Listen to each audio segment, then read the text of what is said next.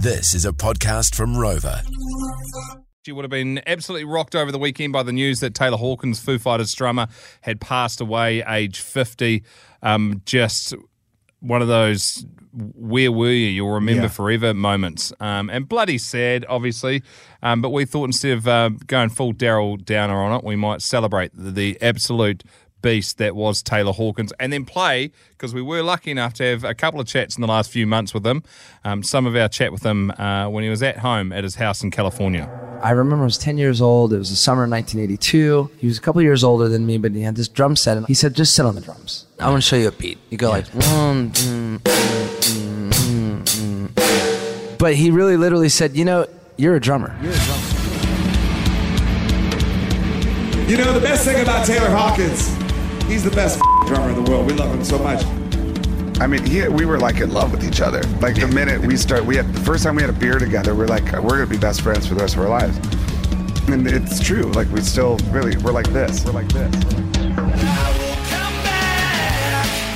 to be a drummer, to be a good drummer, you have to be an athlete. you have to take care of yourself. And to have a good life, you have to take care of yourself. And I have children now, I have a wife, and I'm very normal.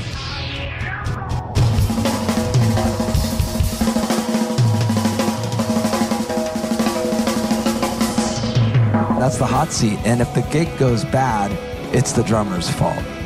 Band's only as good as his drummer. Yeah, band's only as good as drummer and only as bad as their drummer as well. So like, so Dave, he's not a, never a dick about it. Really, honestly, I can honestly say that he's never a dick about it. But um, it's intimidating. There's no question. When I joined the band, I was super intimidated. I met Axl Rose the first time, and he said, "What's it like being the drummer for the greatest drummer of the '90s?" I'm like, oh, hard. One of my heroes when I was a kid was Roger Taylor from Queen, and I always thought it was cool because he always sang a song on the record. He had the highest voice kind of in the band, and he just, you know, had a big drum set. I said, uh, he's cool. I want to be like him. Be like him.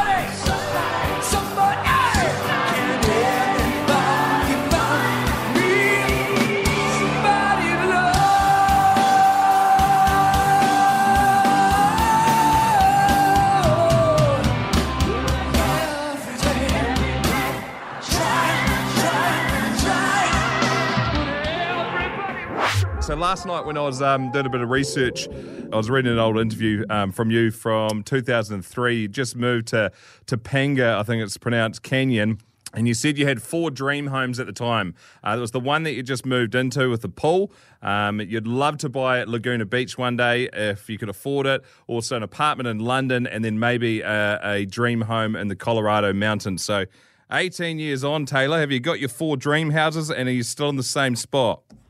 Well, I do still have that house from Topanga. You know, once we had our third kid, then we moved somewhere else because we just needed a bigger spot. So we moved right next to the Kardashians. If you can believe that. I don't know how that happened. I was I wasn't aware until later. At least I know where I could borrow some money if I need it. Um, and I do have a place in Laguna. Not to brag, but yes, I do. I did finally get one. Right. And funny enough, this is a funny story. So I bought this place in Laguna Beach where I grew up. I bought it because my friend said his family, you know, they owned this house, but his mom had passed, and they just wanted to keep it in the family for a while. But then their kids all wanted their dough or whatever. So you know, and we were kind of looking, but kind of not. And Mike's like, "Hey, our family house, you know that house." And I spent tons of time in this house in, in the '80s and the early '90s because his mom was really cool. She let us like you know smoke cigarettes and, and uh, play uh, uh, ping pong downstairs in the garage and make out with her girlfriends and shit like that. You know, she's a really wonderful lady.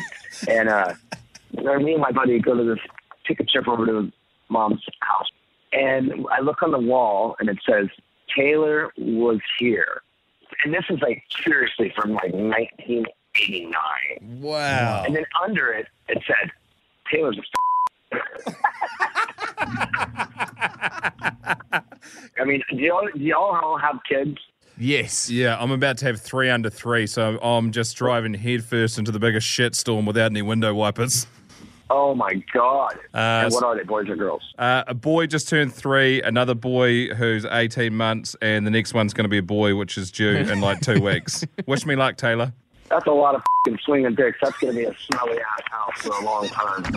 Because boys stink. I'm pretty sure it was uh, maybe Roger Taylor from Queen that pointed you in the in the direction you ended up going. But I was reading that you actually rec- very early on in the Foo Fighters, you received a phone call from your mother, and Axl Rose's people had got in touch with your mother, and then your mum had rung you on tour, and she was like, "Oh, Axl wants to know if you want to join Guns N' Roses," but you had only just joined Foo Fighters. Yeah, it was. I mean, it was really flattering to be in the pool of guys because I'm sure it wasn't just me. I'm sure there was like, you know, who were the ten guys on MTV that that people were talking about drumming wise, and I had just played with Alanis Morissette for a long time, which got me tons of exposure. Obviously, that's how I met Dave in the first place, and that's where the first time anybody ever really knew what I did. And so, but I was kind of like Axl Rose's management calls your house and asks if you're interested in having a chat. That's pretty awesome. Seven or eight years earlier, I mean, I was making out with chicks with Guns N' Roses playing in the background in high school, thinking one day I'm going to be like these guys, you know. I've since met him a couple times, and he actually got up on stage and played with us. He's amazing, and his voice ripped my. He went for the scream. We did "It's So Easy" with him, with him, Slash, and Duff, and he, you know, I don't want to hold on, the whole low thing. And then at the end, he just goes for the crazy note. Me and Dave were like, "Holy!" F-. And it literally split the stage in two. It's just like, like cut like a knife. It was crazy. So I was flattered, but no, I asked Roger Taylor. I'm like, I'm flattered by this, and that's kind of rad. He's like, Yeah, but I see what you have going with Dave, and I feel like you guys have a great connection. I don't think you should make any moves, and I, and I really wasn't thinking of it, but I, it did get definitely punctuated by that.